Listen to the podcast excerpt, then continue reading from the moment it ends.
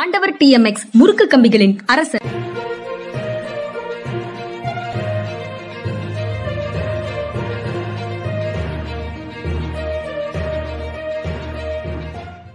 வணக்கம் இது மனிதா மனிதா சார் வணக்கம் சார். வணக்கம்ங்க வணக்கம்.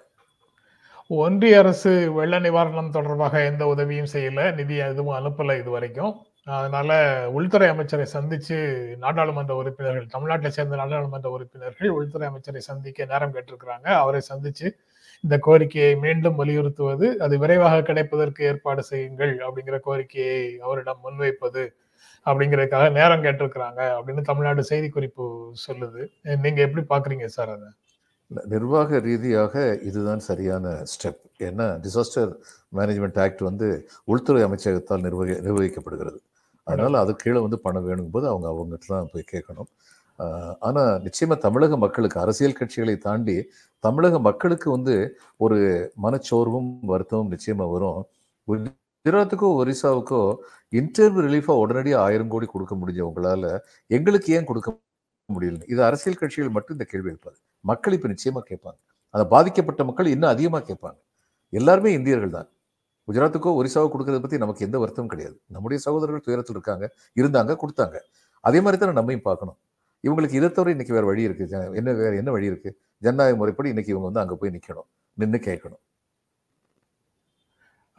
ஒன்றிய அரசு சார்பாக குழுக்கள் வந்தது. பாதுகாப்பு அமைச்சர் வந்தார் நிதி அமைச்சர் வந்திருக்கிறாங்க.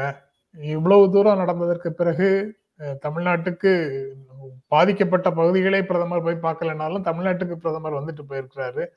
இவ்வளவு நடந்ததற்கு பிறகும் ஒன்றிய அரசிடமிருந்து நிதி வரவில்லை அப்படிங்கிறத எப்படி புரிந்து கொள்வது? பிற மாநிலங்களுக்கு கொடுத்திருக்காங்கங்கிறதையும் சுட்டி காட்டி இருக்கிறாங்க அந்த செய்தி குறிப்புல எப்படி பார்க்கறதுனா கீழ்த்தரமான அரசியல்னு பார்க்க முடியும். வேற எப்படியும் பார்க்க முடியாது. மக்களுடைய துயரத்தில் அரசியல் செய்யக்கூடாது.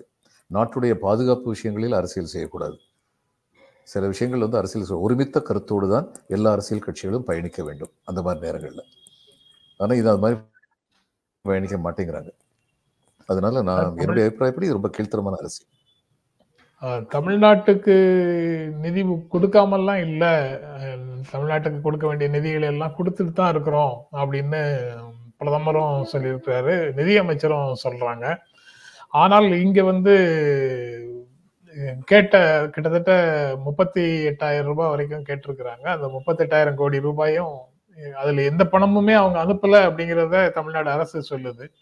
தமிழ்நாட்டிடம் பெற்ற வரியை விட கூடுதல் நிதியை மத்திய அரசு அளித்திருக்கிறது அப்படின்னு நிர்மலா சீதாராமன் நிதியமைச்சர் சொல்லியிருக்கிறார்கள். நேற்று சென்னையில தான் இன்னொரு நிகழ்ச்சியில கலந்து கொண்டு அவங்க சொல்லியிருக்கிறாங்க.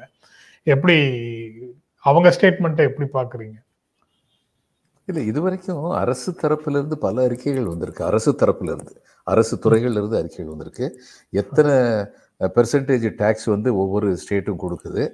அந்த ஸ்டேட்ஸுக்கு வந்து எவ்வளவு வந்து ம- மைய அரசு கொடுக்குதுன்னு சொல்லி ஸ்டாட்டிஸ்டிக்ஸ் இருக்குது அதுபடி எல்லாருமே சொல்லியிருக்காங்க. கர்நாடகா தமிழ்நாடு குஜராத் மகாராஷ்டிரா போன்ற மாநிலங்கள் அதிக நிதியை அளித்துவிட்டு குறைந்த நிதியை உதவியாக பெறுகின்றன. பிற்பட்ட மாநிலங்களாக இருக்கிற ஊபி போன்றவர்கள் வந்து குறைந்த நிதியை அளித்துவிட்டு அதிக நிதியை பெறுகின்றன அப்படின்னு சொல்லியிருக்காங்க. இப்ப இவங்க சொல்றது அதுக்கு மாறுதலா இருக்கு. அப்ப ரெண்டையும் வந்து இவங்க வந்து சொன்ன ஸ்டாட்டிஸ்டிக்கையும் இவங்களுடைய அரசுடைய துறை சொன்ன ஸ்டாட்டிஸ்டிக்கையும் இப்போ வந்து ஒப்பிட்டு பார்க்க வேண்டிய ஒரு கட்டாயம் இருக்கு இப்ப. செஸ். அதான் செஸ் செஸ்ல கலெக்ட் ஆகிற பணம் எதுவுமே வந்து இந்த மாநிலங்களுக்கு கொடுக்கறது இல்லை ஒன்றிய அரசு அப்படின்னு சொல்றாங்க. அந்த குற்றச்சாட்டுக்கு உண்மை இல்லை. பள்ளிகள் கட்டுவதற்காக அதை பயன்படுத்துகிறோம். எஜுகேஷன் செஸ்னா பள்ளிகள் கட்டுவதற்காக பயன்படுத்துகிறோம். தமிழ்நாட்டுக்கு அந்த வகையிலேயே கூட செஸ் வரி செஸ் வரியம் மூலமாக ரெண்டாயிரத்தி பதினாலு பதினஞ்சுல இருந்து இப்போது வரைக்கும் ஐம்பத்தி ஏழாயிரம் கோடி ரூபாய் கொடுக்கப்பட்டிருக்கிறது அப்படின்னு சொல்றாங்க. அவங்க சொல்றது எல்லாமே ஆஹ், எப்படி புரிந்து கொள்வது? இங்கே ஆனால் செஸ் வந்து இங்கே கொடுப்பதற்காக இல்லை அப்படிங்கிறது செஸ் என்று பர்பஸே வந்து பகிர்ந்து கொள்வதற்கானது அல்ல அப்படிங்கிறது எல்லாருக்கும் தெரிந்த ஒரு கோட்பாடாக இருக்குது. அதுக்கப்புறம் அதுல இருந்து இங்க கொடுத்துருக்குறோம் அப்படின்னு சொல்றாங்க. அதை எப்படி பாக்குறது இப்போ எனக்கு விளங்கலை. இப்போ எப்படி கொடுக்கணும் உதாரணமாக இதில் வந்து ஸ்கூல்ஸுக்கு வந்து செஸ் பெட்ரோல் ஒவ்வொரு லிட்டர் பெட்ரோல் விற்கும்போது ஒரு காலத்தில் வந்து அதில் ஒரு செஸ் வந்து போட்டாங்க. அஞ்சு பர்சன்ட் என்னமோ செஸ் போட்டாங்க. அது எதுக்குன்னா ஒரு மூவாயிரம் கோடி ரூபா நேரம் தேவைப்பட்டது எஜுகேஷனுக்காக அந்த மூவாயிரம் கோடிங்கிறது வந்து இந்தியாவில் உள்ள எல்லாத்துக்கும் சேர்ந்து தேவைப்பட்டது. அப்போ அதை வந்து அவங்க இந்தியாவில் பல பேருக்கும் கொடுத்துருக்கலாம். அதே மாதிரி இன்னைக்கு வந்து கொடுத்தாங்களா? இல்ல மத்திய அரசே செலவழி ரெண்டுக்கும் பெரிய வேறுபாடு இருக்கு. இவங்க தமிழ்நாடு அரசு கொடுக்கறது வேற மத்திய அரசு செலவழிக்கிறது வேற. அப்ப இவங்க என்ன செஞ்சாங்க? செஸ் கொடுத்தாங்களா இல்லையாங்கிற பத்தி நம்ம இது வந்து ஆவணங்களை பார்க்காம நம்ம என்னமோ சொல்ல முடியாது. இவங்க சொல்றது உடனடியா மறுதளிக்கிறதுங்கிறது நாகரிகமா இருக்காது. ஆனா ஆவணங்களை பா இதுவரைக்கும் இவர்களுடைய அரசு சொன்ன அரசு துறைகள் சொன்ன விவரங்களிலிருந்து இவர்கள் சொல்ற விவரம் மாறுபட்டு இருக்கிறதுங்கிறத மட்டும்தான் இப்ப நம்மளால சொல்ல முடியும். மற்றபடி ஆவணங்களை பார்த்தா பேச முடியும். செஸ் மூலமாக ஐம்பத்தி ஏழாயிரத்தி ஐநூத்தி ஐம்பத்தி ஏழு கோடி ரூபாய் அப்படின்னு முதல்ல சொல்றாங்க. அதுக்கு பிறகு தேசிய நெடுஞ்சாலைகள் அமைப்பதற்கு முப்பத்தி எட்டாயிரம் கோடி பள்ளிகள் கட்டுவதற்கு பதினோராயிரம் கோடி கிராமங்கள்ல வீடு கட்டுவதற்கு நாலாயிரம் கோடின்னு வேற வேற வகையில அதை பிரிச்சு சொல்றாங்க. அது எல்லாமே அவர்களுடைய நேரடி ஸ்கீம்ஸ் மூலமாக வர்ற பணத்தை அவங்க வந்து பணம் கொடுத்ததாக சொல்றாங்களா அப்படிங்கிறதும் ஒரு கேள்வியாக வருது சார். அதுதான். டாக்குமெண்ட் இல்லாமல் நாம் அதை பற்றி பேசுவது சரியாக இருக்காது அப்படின்னு தான். தோணுது. இருக்காதுன்னு தான் தோணுது. கரெக்ட் ஆனா டாக்குமெண்டோட ஒரு நாளும் யாரும் பேச போறது இல்ல. அதனால அவங்கவங்களுக்கு இஷ்டப்படி பேசிடலாம். ஏன்னா இவங்க இதுக்கு இந்த இதுக்கு வந்துட்டு இன்னொன்னு சொன்னாங்க. அறுபத்தி நாலு சென்டிமீட்டர் மழை வரும் என்று முன்னு முன்கூட்டியே ஐஎம்டி சொல்லுச்சுன்னு சொன்னாங்க. இதுவரைக்கும் ஐஎம்டியில இருந்து யாரும் அதை கன்ஃபார்ம் பண்ணல. இவங்க தான் சொன்னாங்க. ஐஎம்டியில வந்து இருந்தவர் ரமணன் சொல்லியிருக்கிறது என்னென்னா இருபது சென்டிமீட்டருக்கு மேலே அது எந்த அளவு பெஞ்சாலும் அது பெருமழை அப்படின்னு சொல்கிறது தான் இது சிஸ்டம் இப்போ அந்த அளவுக்கு தான் எங்ககிட்ட இருக்குது அப்படின்னு தான் அவர் சொல்லியிருக்காரு. இப்போ உள்ள திரு பாலச்சந்தர் அதை கிளாரிஃபை பண்ணலாம். ஆனால் அவர் வந்து பதவியில் இருக்கவர் வந்து ஃபினான்ஸ் மினிஸ்டர் ஒன்று சொன்னதுக்கப்புறம் அவர் என்ன சொல்ல முடியும்? இல்லை அவங்க சொன்ன தப்பு நான் அப்படிலாம் ஒன்றும் சொல்லலைன்னு சொல்ல முடியுமா? அதுக்கப்புறம் சார் பிரதமரை உதயநிதி சந்தி அமைச்சர் உதயநிதி பிரதமரை சந்திச்சிட்டாரு. அவர் போன பர்பஸ் அழைப்புதல் கொடுக்கறதுக்கும் அந்த விளையாட்டு போட்டிகள் கேலா இந்தியா விளையாட்டு நிறைவு போட்டிகளை நிறைவு செய்து கொடுக்கறதுக்கு வாங்கன்னு அழைப்புதலையும் கொடுத்துட்டு வந்திருக்கிறாரு. அது தவிர பிற அமைச்சர்களையும் பார்த்து விளையாட்டுத்துறை அமைச்சரை பார்த்து இன்விடேஷன் கொடுக்கறதும் நிவாரண உதவிக்காக மற்றவர்களை சந்திக்கிறது அந்த மாதிரி விஷயங்களையும் செய்துட்டு வருவேன்னு அவர் சொல்லியிருக்கிறாரு ரைட்டு. என்ன அது தவிர மரியாதை நிமித்தமாக சோனியா காந்தியையும் ராகுல் காந்தியையும் சந்தித்தார் அப்படின்னும் பார்க்க முடியுது. மரியாதை நிமித்தமாகத்தான் சந்தித்தேன் இதுல அரசியல் எதுவும் பேசவில்லை அப்படின்னு உதயநிதி சொல்லியிருக்கிறாரு. ஒருவேளை சோனியா காந்தியையும் ராகுல் காந்தியையும் டெல்லிக்கு உதயநிதி போயிட்டு சந்திக்காமல் வந்திருந்தால் ஊடகங்கள்ல எந்த மாதிரி செய்திகள் வந்திருக்கும்னு ஒரு கேள்வி வருது. அதை அதனால மரியாதைக்காகவாவது வேற எதுவும் பேசலைன்னாலும் ஹலோ சொல்றதுக்காகவாவது போய் சந்திச்சுட்டு வருவது அவசியம்தாங்கிற ஸ்ட்ராட்டஜில தான் போய் சந்திச்சாராங்கிற கேள்வியும் வருது. நீங்க எப்படி பார்க்குறீங்க அதை? இல்லை அரசியல் கண்டிப்பாக பேசியிருப்பாங்க. உதாரணம் சீட் டிவிஷனை பற்றி ஒரு ஹிண்ட் ரெண்டு பேருமே பாஸ் ஆன் பண்ணியிருப்பாங்க. அடுத்த நாடாளுமன்ற தேர்தல் நடக்கிறது. சுமூகமான உறவோடு இருக்காங்க. அது ரெண்டு பேருமே ஒருத்தருக்கு ஒருத்தர் உணர்ந்திருக்காங்க. அது every political party has its own political interest அது மாதிரி காங்கிரஸ் சொல்லியிருப்பாங்க. எங்க கட்சி தலைவர்கள் இப்படி சொன்னாங்க. அப்படின்னு சொல்லியிருப்பாங்க. இவங்களும் வந்து தங்களுடைய நிலை என்ன? நிலைப்பாடு என்ன? எதனால? அப்படிங்கிறத சொல்லியிருப்பாங்க. ஒன்லி டிஃபரன்ஸ் என்ன? இது எல்லாம் வந்து நல்ல சுமூகமான பேச்சுவார்த்தைகளாக அம், முன்னாள் தகவல் தொடர்பு ஆலோசகர் பங்கஜ் பச்சோரி. அவர் வந்து ஒன்றிய அரசினுடைய முன்னாள் தகவல் தொடர்பு ஆலோசகராக இருந்தவர் ஒரு ஜேர்னலிஸ்ட் பங்கஜ் பச்சோரி வந்து ஒரு ஸ்டேட்மெண்ட் சொல்றாரு சார். பிரதமர் இந்திய பிரதமர் செய்தியாளர்களை சந்திச்சு ஒரு பத்து வருடங்கள் ஆகின்றன அப்படின்னு ஒரு ஸ்டேட்மெண்ட் சொல்றாரு. கடைசியாக ரெண்டாயிரத்தி பதினாலாம் ஆண்டு ஜனவரி மூணாம் தேதி இந்திய பிரதமரின் செய்தியாளர் சந்திப்பு நடந்தது.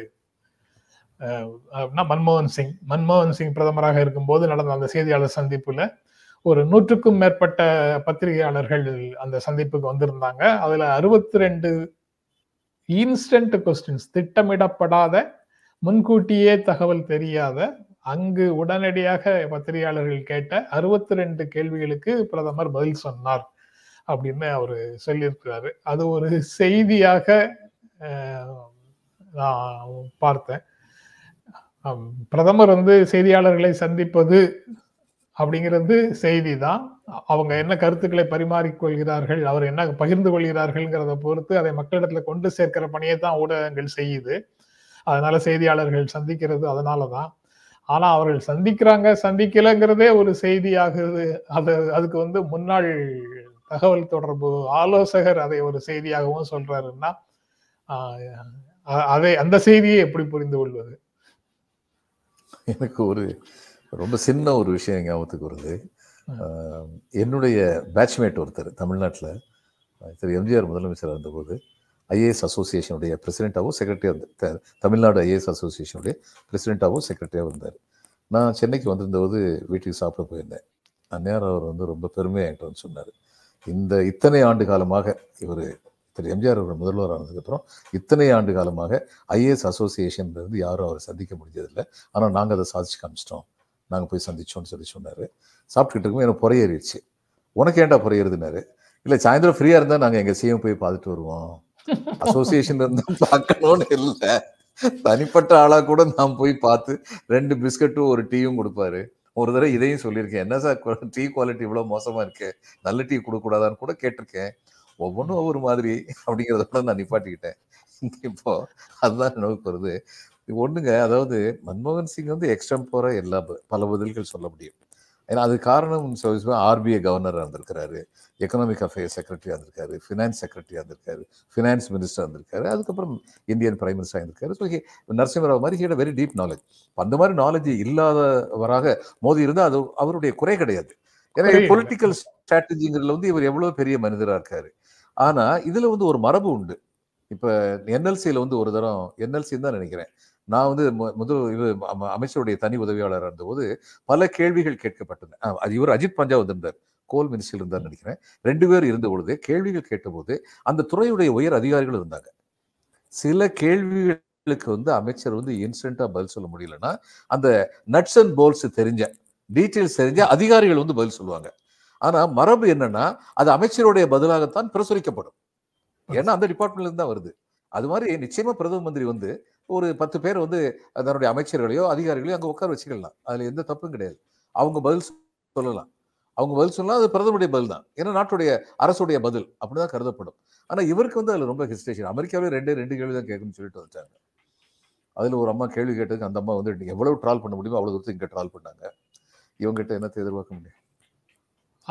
அனுபவம் இல்லாதவர் நரேந்திர மோடி அப்படின்னு சொல்ல முடியாது இல்லை சார். இப்போ ராஜீவ் காந்தி பிரதமராகும் போது அவருக்கு போதிய அனுபவம் இல்லைங்கிற விமர்சனம் வந்து இருந்தது. அது டு சம் எக்ஸ்டென்ட் அதுல உண்மையும் இருக்கு அப்படின்னு பார்க்கலாம். ஆனா தேவகவுடாவோ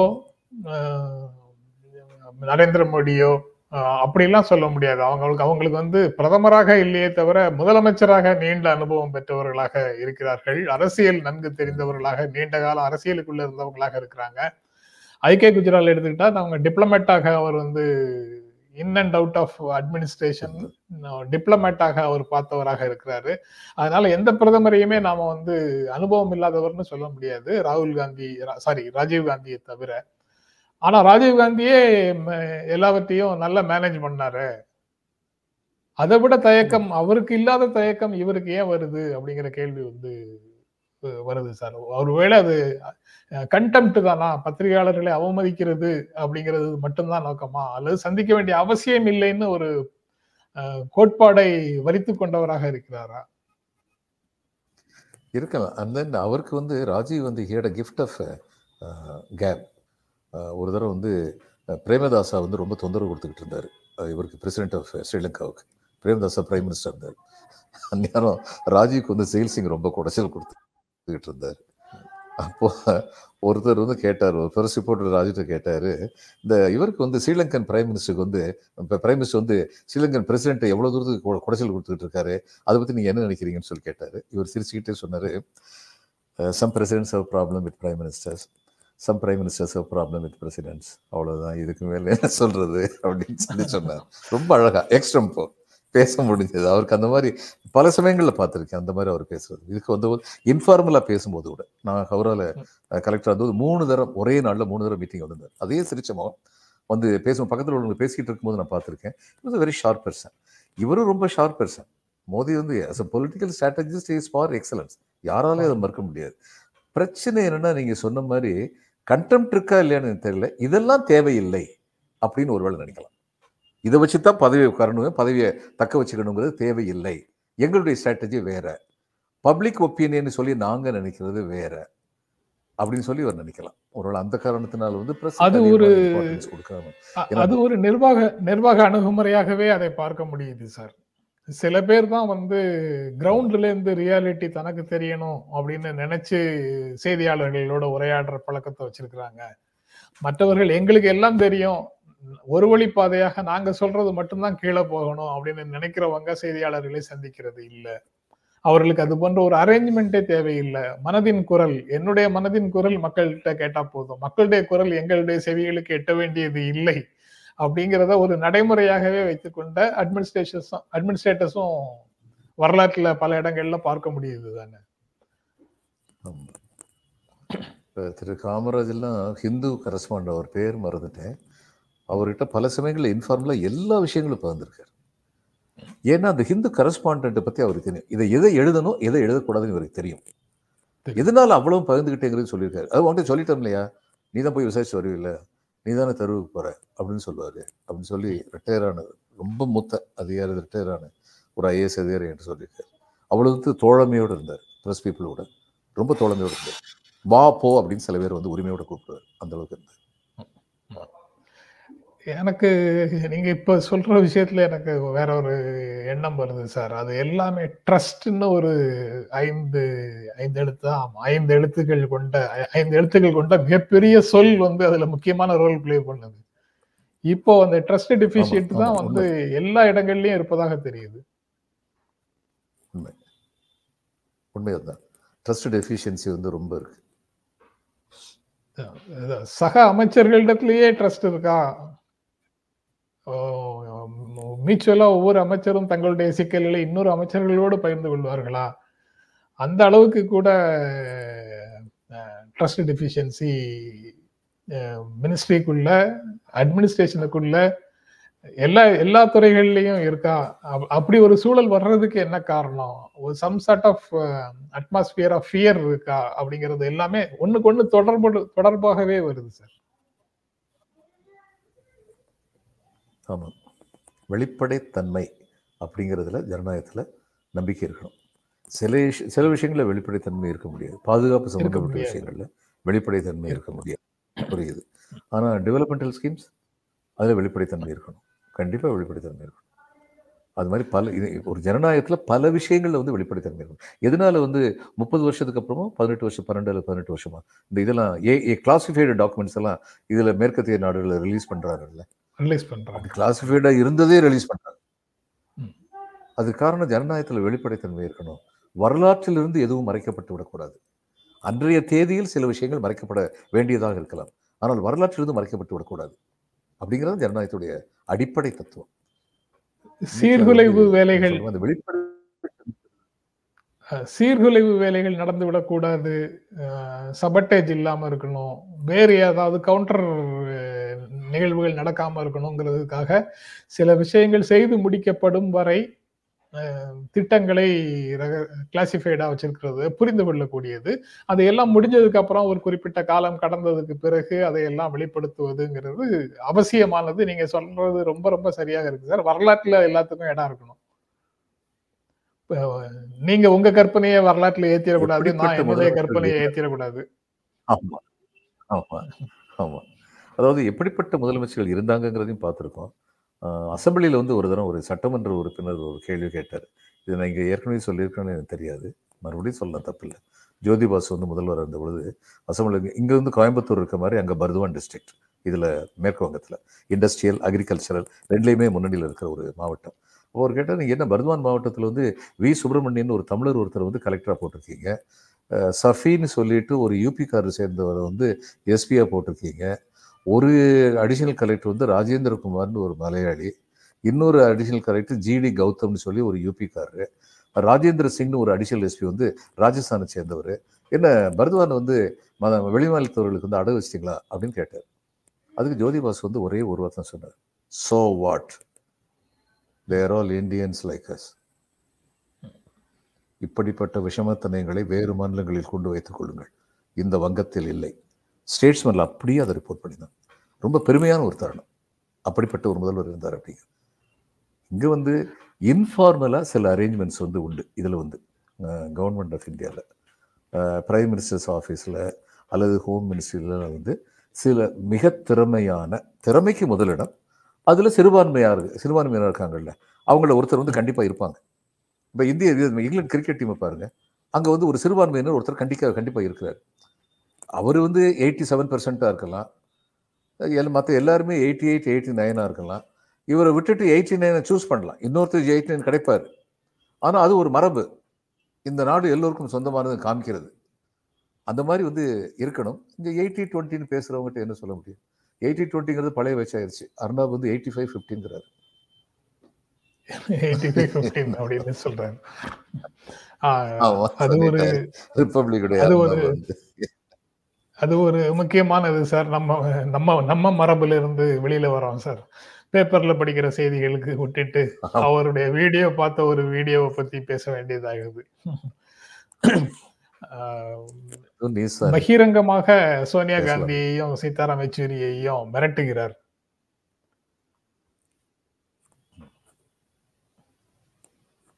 நீங்க நீங்கள் போகவில்லை என்றால் நான் கேட்கிறேன். ஆமா. நாளை மஸ்ஜித் வந்தால் அங்கு போகாமல் இருப்பீர்களா?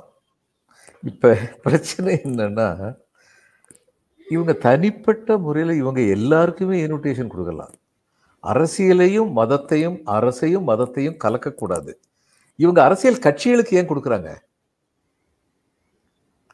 தட்ஸ் நாட் கரெக்ட் தனிப்பட்ட முறையில் நீங்க இன்விடேஷன் கொடுத்தா தனிப்பட்ட இன்விடேஷன் இப்ப ராஜீவ் காந்தி இவரு ரஜினிகாந்துக்கு தனிப்பட்ட மனிதர் தனிப்பட்ட முறையில் போய் இன்விடேஷன் கொடுத்தீங்க.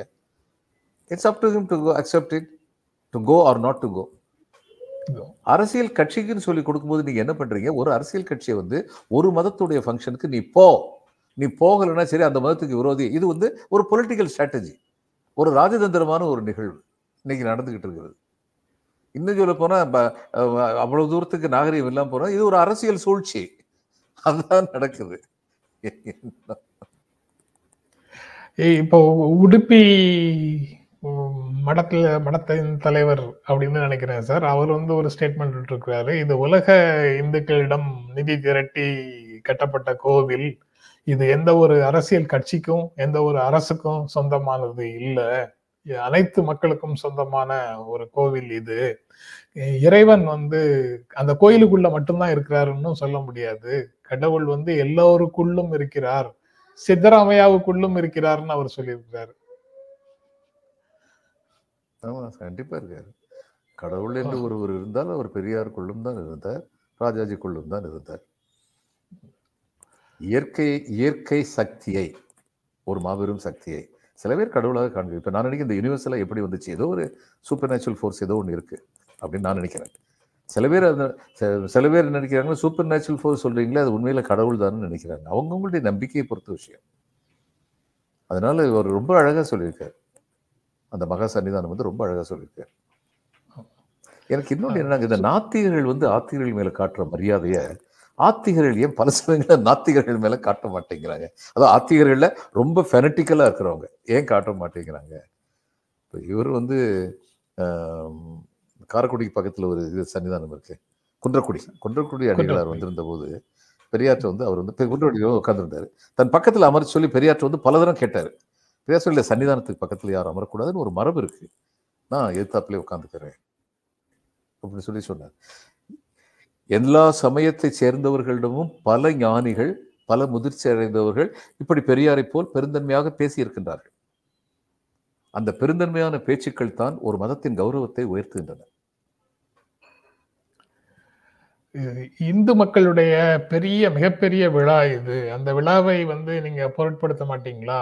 அதில் நீங்க கலந்து கொள்ள மாட்டீங்களா? கலந்து கொள்ளவில்லை என்றால் மக்கள் உங்களை புறக்கணிப்பார்கள் அப்படின்னு சொல்லி ஒரு கேம்பெயின் பொலிட்டிக்கல் கேம்பெயினை அரவிந்த் அரவிந்த் இல்ல. சாரி அர்ணாப் கோஸ்வாமி முன்வைக்கிறாரு அது ஏவிஎம் வந்து சரஸ்வதி ஆ. ஸ்டோர்ஸ்னு ஒரு இது வச்சிருந்தாங்க. சரஸ்வதி ஸ்டோர்ஸ் அப்படின்னு ஏவிஎம் ம். மேவி செட்டியார் வந்து சரஸ்வதி ஸ்டோர்ஸ் அப்படின்னு ஒன்று வச்சிருந்தாரு.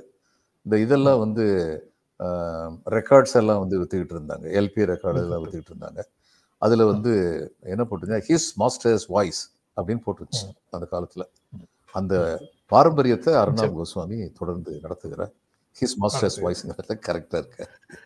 இந்த ரெக்கார்டு அந்த எல்பி ரெக்கார்டு ரெக்கார்டு வந்து ப்ரொடக்ஷன் கம்பெனி ஹெச்எம்பி ரெக்கார்டு அப்படின்னு சொல்லுவாங்க. S masters. வாய்ஸ் ஆமா.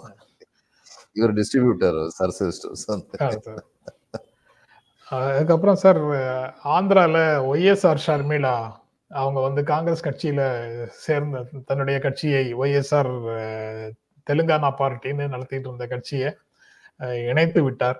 இணைச்சிட்டு ஆந்திர அரசியல்ல அவர் வந்து முழுமையாக இறங்குகிறார். அண்ணன் ஜெகன்மோகன் தன் முதலமைச்சராக இருக்கிறாரு. இவங்க எதிர்த்தரப்புல காங்கிரஸ்ல வந்து சேர்ந்திருக்கிறாங்க.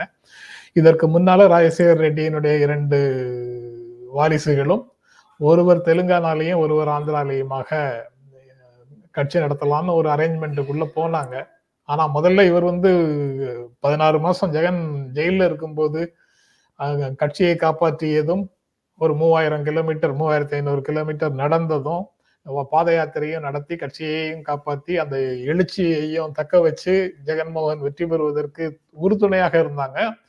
ஆனால் அதற்கு பிறகு நேரடி அரசியல்ல ஷர்மிளாவுக்கு இடம் கொடுக்கல ஜெகன்மோகன். இது நீங்க மீண்டும் எப்போதும் சொல்லக்கூடிய சிஸ்டம் வந்து அண்டர் பிரிவிலேஜுக்கு எதிராக இருக்குங்கிறதுல பெண்களும் அண்டர் பிரிவிலேஜ் கேட்டகரிக்குள்ள வந்துடுறாங்களாங்கிற கேள்வியும் அதோட சேர்ந்து வருது. அதற்கு பிறகு இப்போ கார்கே ராகுல் முன்னிலையில இப்ப காங்கிரஸ்ல சேர்ந்துட்டாங்க. அதனுடைய பொலிட்டிக்கல் சிக்னிபிகன்ஸா அப்புறம் பேசலாம் சார் இத எப்படி இந்த செய்தியை எப்படி பாக்குறீங்க it is a welcome step for Congress சந்தேகமே இல்லாமல் காங்கிரஸ். ஏன்னா அவங்களுக்குன்னு சொல்லிட்டு ஒரு ஃபாலோயிங் இருக்குது அவங்களுக்குன்னு சொல்லி ஒரு மரியாதை இருக்குது அவங்க இங்கே வந்தது வந்து ஆந்திராலே வந்து ஜெகனை ஓரளவுக்கு பலவீனப்படுத்தும். இது வந்து இது இம்மீடியட்டாக அந்த பலவீனம் அதிகரிக்கலாம். அடுத்து இவங்க எப்படி நடக்கிறாங்கன்னு பொறுத்து எந்த அளவுக்கு இவங்க வந்து தன்னுடைய சகோதரனை வந்து எதிர்த்து தனக்கு தெரிந்த உண்மைகளை சொல்றாங்க அப்படிங்கிறத பொறுத்து அவருடைய பலவீனம் வந்து இன்னும் அதிகரிக்கலாம். காங்கிரஸ்க்கு இது ஒரு நல்ல சிக்னல் தான் சந்தேகமே இல்லாமல் ஏன்னா ராஜசேகர் ரெட்டி தான் தன்னுடைய பாத யாத்திரை மூலம் சந்திரபாபு நாயுடு அவ்வளவு ஸ்ட்ராங்காக இருந்த நேரத்தில் தன்னந்தனி மனிதராக இருந்து காங்கிரஸ் வந்து மறுபடியும் வந்து மிகப்பெரிய உயிர்ப்பு காங்கிரஸுக்கு கொடுத்து கொண்டு வந்தார். அதனால் அந்த அங்கே அந்த அந்த- அந்த ரத்த ரத்தம் வந்து காங்கிரஸ் ரத்தம் தான். காங்கிரஸுடைய இம்மெச்சூர் ஆக்ட்னால தான் ஜெகன் வந்து இந்த மாதிரி வந்து தனியாக போக வேண்டியது இருந்துச்சு. பல மாநிலங்கள் இந்த தப்பை பண்ணாங்க. அங்கேயும் பண்ணாங்க. இப்போ இவங்க வந்து இந்த பக்கம் வந்திருக்கிறதுங்கிறது வந்து ஒரு நல்ல ஸ்டெப்பு தான் அப்படின்னு நினைக்கிறேன். அரசியலில் என்ன வேணாலும் நடக்கலாம். ஜெகனே கூட ஒய்எஸ்ஆர் வந்து காங்கிரஸோட சேர்த்து விடலாம். அப்படிப்பட்ட கம்பல்ஷன் வந்ததுன்னா அதையும் செய்யலாம். நான் அதுதான் அடுத்தாப்புல கேட்கணும்னு நினைச்சேன் சார். இது வந்து மணியோசையா? இல்ல வந்து உண்மையிலேயே எதிர்த்தரப்புக்கா? எதிர்த்தரப்பா? அப்படின்னு கேட்கறதுக்கு தான் நினைச்சேன். ஏன்னா சிஸ்டம் வந்து பெண்களுக்கு எதிராக இருக்கு. அவங்க அரசியல்ல இருக்குங்கிறது ஒரு சந்தேகமே இல்லை. They belong to under privilege குரூப்புங்க they belong to under இந்த இது வந்து கிரீன் ரெவல்யூஷன் ஒன்று வந்தது. கிரீன் ரெவல்யூஷன் வந்த உடனே ரெண்டு விஷயங்கள் நடந்தது. பெண்கள் பார்த்துக்கிட்டு இருந்த விவசாய வேலைகள் எல்லாம் பெண்கள் வேறு ரீப்ளேஸ்டு பை மெக்கனைஸ்டு அக்ரிகல்ச்சர் எந்திரங்கள் வந்தன. அதனால் ஏழை பெண்கள் பாதிக்கப்பட்டாங்க. அவங்களுக்கு வேலையெல்லாம் போச்சு. அடுத்து இந்த சிறு விவசாயிகள் இருந்தாங்கல்ல அந்த குடும்பங்கள்லாம் வந்து பெண்கள் நல்லா வசதியாக இருந்தாங்க. தங்க நகையெல்லாம் போட்டுக்கிட்டு. அப்போ இவங்க வந்து சொன்னாங்க விவசாய கூலி அதிகரிச்சிருச்சு. நீ எதுக்கு வீட்டில் உட்காந்துருக்க நீ போய் வேலை பார்த்துட்டேன். சரி அது நமக்கு மிச்சம் தானே. அப்படின்னு சொல்லி இந்த பெண்கள் வந்து விவசாய வேலைகளுக்கு அனுப்பி இது இப்போ ஒரு சர்வேல வந்து நாங்கள் ஐஏஎஸ்ல ஜாயின் பண்ண நேரத்தில் கிரீன் ரெவல்யூஷனை பற்றின ஒரு அட்வர்ஸ் எஃபெக்ட் என்ன அப்படிங்கிறது பற்றி அப்போது அப்போ of whether the woman was irrespective of the class to which woman belongs அவர் எந்த uh, வகுப்பை சேர்ந்தவராக இருந்தாலும் வர்க்கத்தை சேர்ந்தவராக இருந்தாலும் பெண் என்ற அளவில் பாதிக்கப்பட்டார். இதுதான் அடிப்படை உண்மை. எல்லா விதத்திலும் நடக்குது. இப்போ இது இல்லைன்னா எது லார்ஜஸ்ட் மைனாரிட்டிங்க யாருங்க? முஸ்லீம் கிடையாது கிறிஸ்டியன்ஸும் கிடையாது. லார்ஜஸ்ட் மைனாரிட்டி விமன் தான். இன்னைக்கு வரைக்கும் தேர்ட்டி த்ரீ பர்சன்ட் ரிசர்வேஷனுக்கு ஃபைட் பண்ண வேண்டிய நிலைமையில் தான் விமன் இருக்காங்க. பெண்கள் இருக்காங்க. அதனால தேர் அண்டர் ப்ரிவிலேஜ் இதில் வந்து ஒருத்தர் வந்து சொன்னார் எங்கள் ஊரில் வந்து ஜ ஜர்கராம்ங்கிற ஒரு சப்டிவிஷனில் மிதினாப்பூர் மாவட்டத்தில் நாலு கிலோமீட்டர் அஞ்சு கிலோமீட்டர் தள்ளி போய் தண்ணி எடுத்துகிட்டு வருவாங்க பெண்கள். அந்நேரம் ஒரு ஒரு கான்ஷியஸ் ஆஃபீஸர் ரொம்ப சென்சிட்டிவ் ஆஃபீஸர் அவரும் சொன்னார் இந்த குடும்பத்துக்கு தண்ணி எடுத்துட்டு வர்ற பொறுப்பு ஆண்களுடைய பொறுப்பாக இருந்திருந்ததுன்னா என்னைக்கோ மெக்கனைசேஷன் நடந்திருக்கும். இல்லைன்னா வீட்டுக்கு பக்கத்தில் அடிபம்பு வந்திருக்கும். இது பெண்களுக்காக இருக்க வரைக்கும் பாரு நடந்துட்டு வந்துட்டு இருக்காங்க. நான் ட்ரெயினில் வந்து ஒரு ஒர்க்கை வந்த பொழுது ஒரு காட்சி ரொம்ப மன வேதனையான ஒரு காட்சியை பார்த்தேன். நான் நடுத்தர வர்க்கத்தை சேர்ந்தவங்க தான். அந்த குடும்பம் சந்தேகமே இல்லை. இறங்கிட்டாங்க. க கணவன் மனைவி இறங்கிட்டாங்க. இந்த அம்மா வந்து பேகை தூக்க முடியாத பேகை வந்து தோளில் வச்சுக்கிட்டு குழந்தைய வந்து இந்த பக்கம் கக்கத்தில் வச்சுக்கிட்டு நடக்கிறாங்க. புருஷன் வந்து ஜாலியாக நடந்து வர்றாரு இந்த மேல் சாவனிஸ்டிக் டெண்டன்சி வந்து இருக்கு இன்னைக்கு வரைக்கும். அதனால வந்து பெண்கள் நிச்சயமாக பாதிக்கப்பட்டவர்கள் தான். பெண் அப்படிங்கிற காரணத்தினால தான் இந்த பெண்ணுக்கு வந்து அவ்வளோ தூரத்துக்கு கட்சியை கட்டி காப்பாற்றியும் அவளுக்கு உரிய இடம் அளிக்கப்படவில்லை. அது நிஜம் தெலுங்கு தேசம் கட்சிக்குள்ள ஆந்திராவில் இதே மாதிரி ஒரு பிரச்சனை வரும்போதும் லட்சுமி பார்வதி வேர்சஸ் சந்திரபாபு நாயுடு அப்படிங்கிற பா- இது வரும்போதும் சந்திரபாபு நாயுடு தான் வாரிசுகளில் வெற்றி பெற்ற வாரிசாக வர முடிஞ்சது. என் டி ராமாராவனுடைய வாரிசாக சந்திரபாபு நாயுடு தான் வர முடிஞ்சது. அங்கேயும் ஆண் அப்படிங்கிறது தான் நெடில் ஆண் நெடில் அப்படின்னு ஒரு படத்துல ஒரு டைலாக் வரும். அந்த மாதிரி வெற்றி பெற முடிந்தது. ஆமா. ஆனா அதுல வந்து ஒரு சின்ன வேறுபாடு இருக்குன்னு நினைக்கிறேன் நான். பயோகிராஃபி எழுதுறதுக்குன்னு வந்தாங்க சிவபார்வதி லக்ஷ்மி பார்வதி பேர் மாறிட்டவங்க பயோகிராஃபி எழுதுறதுக்குன்னு சொல்லி வந்தாங்க. அதுக்கப்புறம் அவங்களுக்கு இருந்த ஒரே அவங்களுக்கு இருந்த ஒரே தகுதி இல்லை. அவங்களுக்கும் பொலிட்டிக்கல் அனாலிசிஸ்ல உண்டு. அவங்களுக்கு இருந்த மிகப்பெரிய தகுதி அவங்க என் டி ராமராவுக்கு ரொம்ப க்ளோஸா இருந்தாங்க அப்படிங்கிறது. ஆனா கட்சியை ஆரம்பத்துல இருந்தே சந்திரபாபு நாயுடு இருந்து காங்கிரஸ்ல எம்எல்ஏ இருந்த காலத்துல இருந்து அவர் அரசியல் இருந்தார். அந்த ஒரு காரணம் இருக்கு. அது ரெண்டு they're not identical situations right shrewdness ஒரு காரணம் சந்திரபாபு நாயுடு. அவர் என்டிஆர் இருக்கும்போதே எல்லாவற்றையும் கடத்தி அவர் பக்கத்துக்கு கொண்டு போக முடிஞ்சது அவரால். அதிமுகல ஜானகி ராமச்சந்திரன் வெர்சஸ் ஜெயலலிதா அதுலயும் குடும்பத்துக்கு நெருக்கமானவர்கள் வெற்றி பெற முடியல. அந்த ஸ்ட்ரகிள் ரெண்டு பேருமே பெண்கள் தான். அதனால அது இந்த இடத்துக்கு பொருந்துமாங்கிறது கேள்விதான். அது சிக்கல். பட் நெருக்கமானவர்கள் அல்லது வாரிசுகளுக்கு இடையில வரும்போது அதுல இருக்கக்கூடிய அட்வான்டேஜ்ங்கிறது ஜெண்டர் அட்வான்டேஜ்ங்கிறது அதுல ஒரு ரோல் ப்ளே பண்ணுது அப்படிங்கிறதும் ஒரு செய்தியாக பார்க்க முடியும் ஒரு சுச்சுவேஷன் வரும்போது. All other things being equal. Capacity charisma every எல்லாமே சமமாக இருக்கும் பொழுது ஆண் வந்து பெண்ணை விட முந்தி செல்கிறார் அப்படிங்கிறது உண்மைதான் ஆஹ், எல்லா ஜவஹர்லால் நேருக்கு வந்து ப- ப- ஆம்பளை பிள்ளை இருந்தாரு. நான் அதான் சொல்ல வந்தேன் சார் ஜவஹர்லால் நேருக்கு ஆண் பையன் இல்ல. இல்லைங்கிறது ஒண்ணு அந்த அந்த இதுலயே அங்கேயே வந்து நேரு விஜயலட்சுமி பண்டிட் அந்த மாதிரி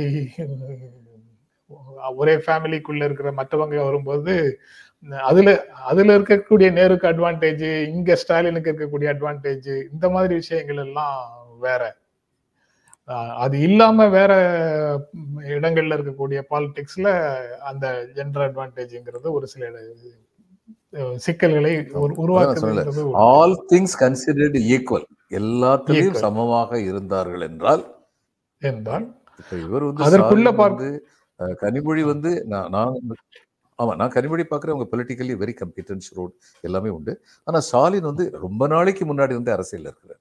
கனிமொழி வந்து. அரசியலுக்கு வந்ததே கொஞ்சம் லே- முதல்ல அவங்களுக்கு கவிதை திறன் உண்டு அதுல தன்னுடைய கவனத்தை செலுத்தியிருந்தாங்க. அதுக்கப்புறம் அரசியலுக்கு வந்தாங்க.